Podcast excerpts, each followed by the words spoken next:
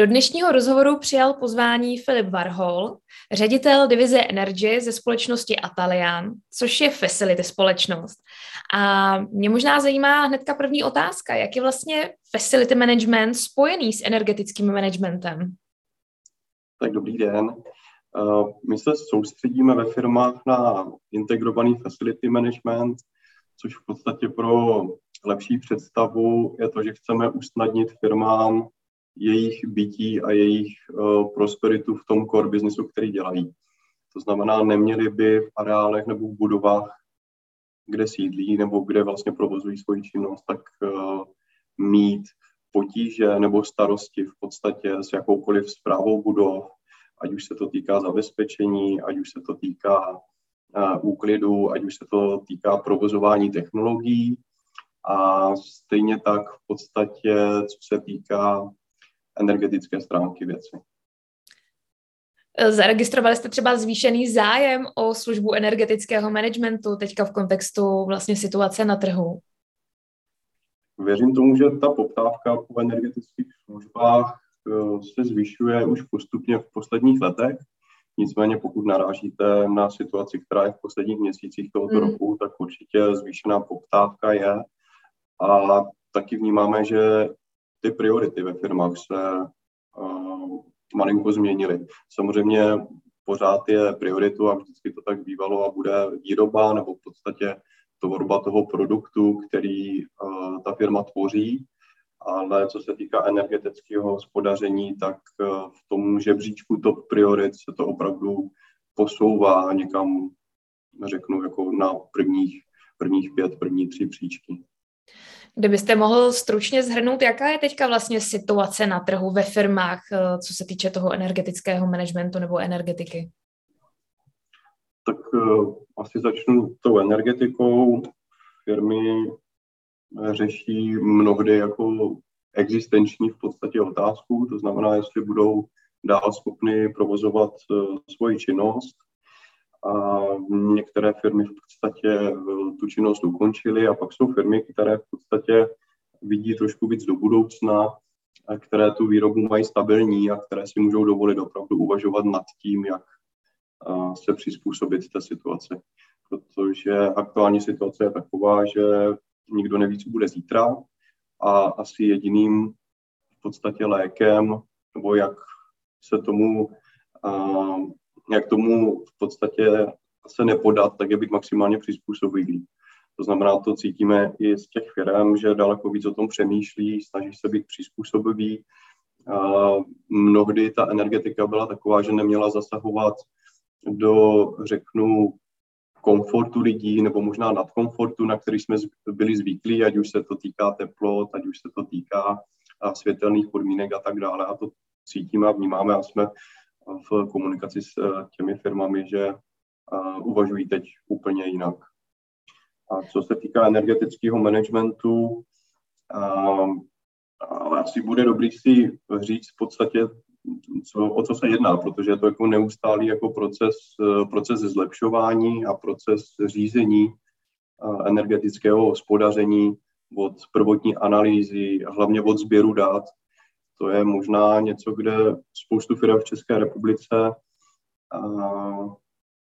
nechci říct, že je to pole neorané pro ně, ale je, je, je to nějakým způsobem zaběhnuté a necítí nebo nevidí třeba tu potřebu toho opravdu si vyčíslit a měřit ty spotřeby na těch kritických místech. Jo, že se dozvídají údaje o spotřebě v objektu nebo dozvídají se údaje o spotřebě výrobní linky, pokud jdou více do detailu, ale málo kdo tomu věnuje ten čas, protože ty pozice samozřejmě toho technického rázu, ať už profese T Z B, ať už profese energetiků, tak jsou čím dál tím více ojedinělé, čím dál tím více hůře se hledají, procházíme nějakou generační obměnou a ti lidé v podstatě nemají kapacitu se tomu věnovat.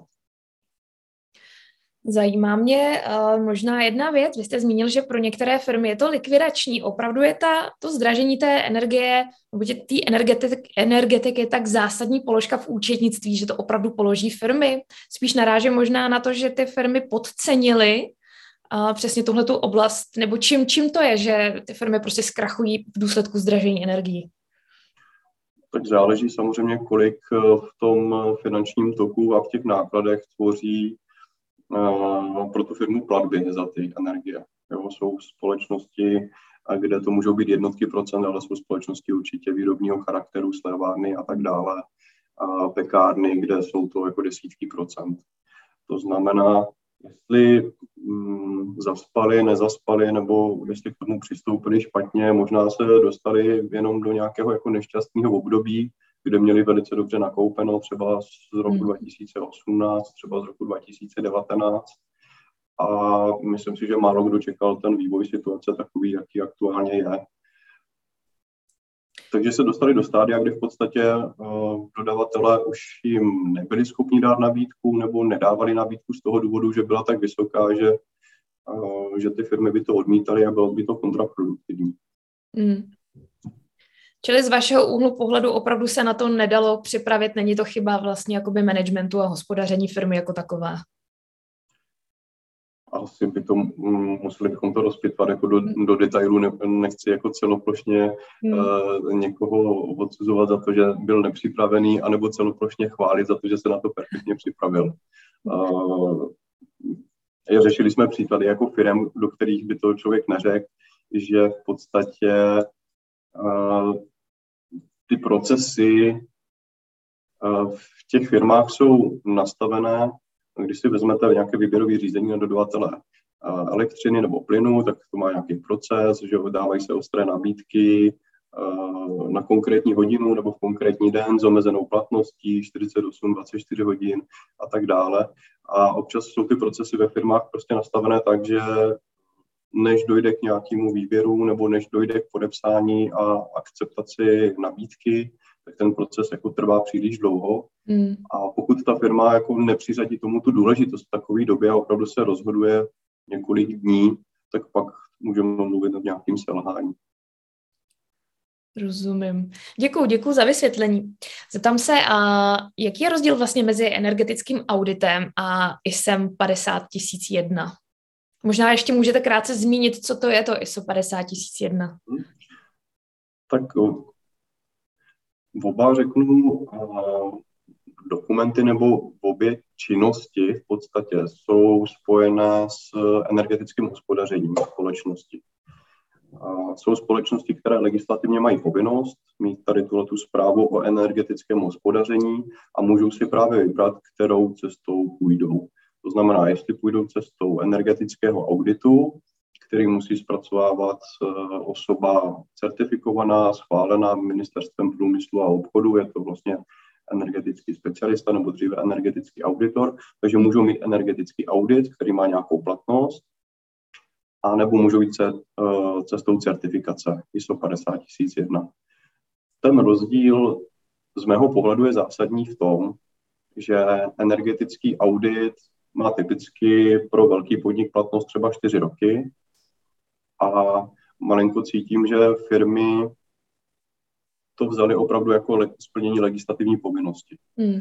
To znamená, pokud výběrové řízení je vytvořeno stylem vypracujte nám energetický audit a maximální uh, hodnotící kritérium je v podstatě cena, mm. tak ta cena odráží, když jako možná si to někdo neuvědomí, ale ta cena odráží v podstatě budget hodinový, který na tom stráví ať už jeden člověk nebo tým lidí. Jo, samozřejmě, aby byl energetický audit vypracován správně a kvalitně, je lepší, když je to tým lidí, protože se zachází do různých sfér technického zařízení budov, ať už uh, optimalizace, vlastní výroby elektrické energie skrz fotovoltaiku nebo skrz kogenerační jednotku, ať už nějaký stavební úpravy, ať už jsou to optimalizace na přenosové soustavě. A myslím si, že málo kdy jako jeden člověk dokáže kvalitně postihnout veškeré, veškeré tady tyto témata. To znamená, je lepší, aby na tom pracoval tým lidí. A v případě, že hodnotícím kritériem je cena a důraz je kladen na cenu, tak to odráží to, že ten hodinový budget je samozřejmě menší.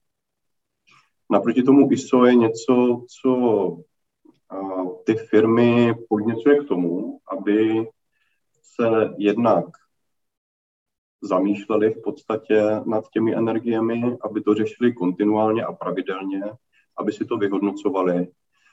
A I S O je v podstatě uh, certifikace o energetickém hospodaření, energetický management, to znamená uzavírá v podstatě celý ten koloběh od nějaké prvotní analýzy, odměření, uh, návrhu jednotlivých opatření přes vyhodnocení těch opatření, to znamená, je tam kladen důraz na to, aby se realizovalo a aby se opravdu to, co se navrhne, uvedlo v život.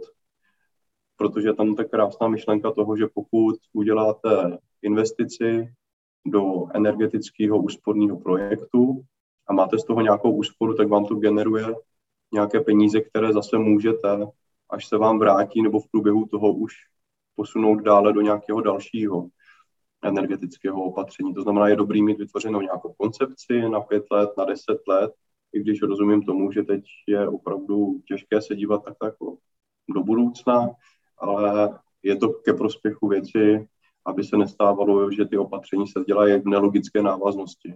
Jo, že se řeší dříve vytápění nebo klazení předtím, než se zateplí budova. A je dobrý, když se jde opravdu od páteře a když se neřeší takové perličky, které je možné řešit v průběhu. Například jaké perličky řešíte v průběhu? Nebo řeší firmy? Řekněme například využití odpadního tepla. Mm-hmm.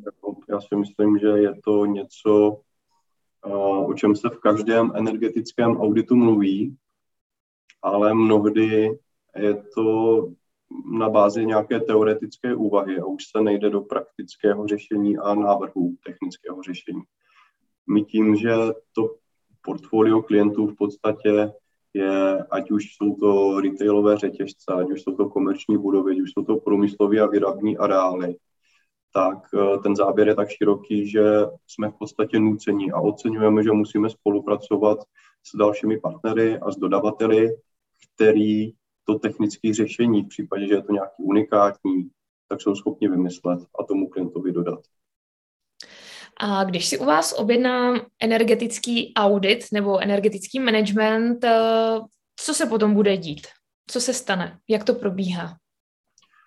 To předchází tomu nějaká cenotvorba, to znamená, potřebujeme zjistit základní údaje o, řeknu, hospodaření energetickém, to znamená, jaké jsou spotřeby, o kolikati se bavíme zaměstnancích, a jaký jsou tam hlavní nositele, co, co se týče médií, jestli se chladí, jestli se topí, jestli se spotřebovává teplo třeba i pro výrobu, jak se vyrábí samozřejmě chlad, jak se vyrábí teplo a tak dále, vznikne nějaká cenová nabídka a po odsouhlasení nebo už v průběhu vlastně té cenotvorby my si interně říkáme, kdo z kolegů bude mít na starosti v podstatě jednotlivé činnosti, protože jak jsem zmínil, je to souhrn vždycky opatření, to znamená, je potřeba, aby ten tým byl minimálně tvořený, řeknu, třema, čtyřma specialistama a první krok je určitě uspořádání nějaký schůzky, populárně se tomu říká nějaký kick-off meeting, yes.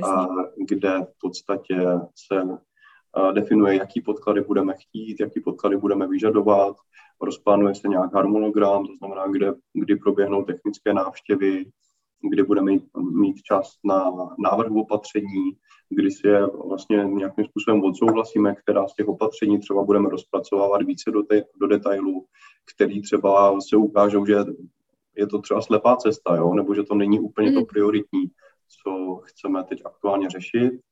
A vyhodnocení nebo spíš odevzdání v podstatě takového energetického auditu nebo certifikace je v řádu měsíců. A není to nic, co se dá zvládnout za týden, za dva, ale bavíme se třeba orientačně o třech měsících práce a obou strané hlavně. To je důležité si říct, že byť se snažíme těm firmám to ulehčit, tak uh, potřebujeme spolupracovat. To znamená, potřebujeme od nich data, Um, potřebujeme se s nimi bavit o tom, co historicky už řešili, jaký jsou plány třeba do budoucna, jaký je plánovaný rozvoj a tak dále. Zeptám se, sice je to asi věštění z křišťálové koule, ale kam si myslíte, že se situace vyvine, nebo co by měly firmy teďka přijmout za nějaká obecná opatření, aby se jim nestalo to, co se teďka stalo? Kam se to vyvine? Hmm. A věštění z křišťálové koule jste, myslím, trefila úplně perfektně. Takže ta situace vzhledem k tomu, že je něco jiného v podstatě se bavit o cenovém vývoji za normální situace, to znamená situace, kdy ekonomika nějakým způsobem proudí a kdy je v podstatě klid v zemích a je něco jiného se bavit v aktuální situaci, když ten klid není a v podstatě se bavíme o nějakém válečném období. Takže ten vývoj bych nerad komentoval a myslím si, že je velice těžké odhadnout, co bude zítra v podstatě. A co se týká toho, jak by k tomu firmy měly přistupovat, já už jsem to zmínil, a je to o maximální flexibilitě. Mě opravdu potěší, když sedím na schůzce s firmou, která si dělá v podstatě vnitřní audit, bez toho, aniž by si k tomu třeba přizvali jakýkoliv specialisty. Co si budeme povídat, hodně je to občas o nějakém lidském faktoru, to znamená, je fajn jít cestou edukace a bavení se se svými zaměstnanci o tom, jak se chovat v těch budovách, jak se k tomu chovat, použiju asi tak, jak doma. To znamená, jestli mít rožnuto, pokud není potřeba, jestli chladit, pokud není potřeba, jestli naopak topit v zimě víc, než je potřeba. Takže tam si myslím, že jsou jako možné úspory ve vyšších jednotkách procent, nebo možná jako v desítkách jednotkách procent. Existuje třeba nějaké univerzální řešení, které mohou firmy aplikovat i hned? Neexistuje. To je na tom v podstatě i to krásné v té energetice, že byť už to mnoho firm zkoušelo dodat krásnou zelenou krabičku nebo modrou krabičku, jak, jakékoliv barvy a instalovat ji. Není možné, aby to pomohlo jak ve slévárně, tak v pekárně, tak v automotivu, tak v kancelářském komplexu. A co určitě zaručeně může pomoct, je to, co už jsme si říkali, a to, že lidé opravdu budou přemýšlet o toho, jak užívají budovy. Mm. Já myslím, že jste to i hezky shrnul. Moc krát vám děkuju za rozhovor a věřím, že i tahle nešťastná situace může přinést to pozitivní, a to je to, že lidi opravdu začnou přemýšlet nad plýtváním energií, vodou a světlem. Filipe, já vám moc krát děkuju a přeju, ať se daří Atalianu, a mějte se taky krásně. Děkuju a nashledanou. Děkuju za rozhovor, mějte se hezky. Nashledanou.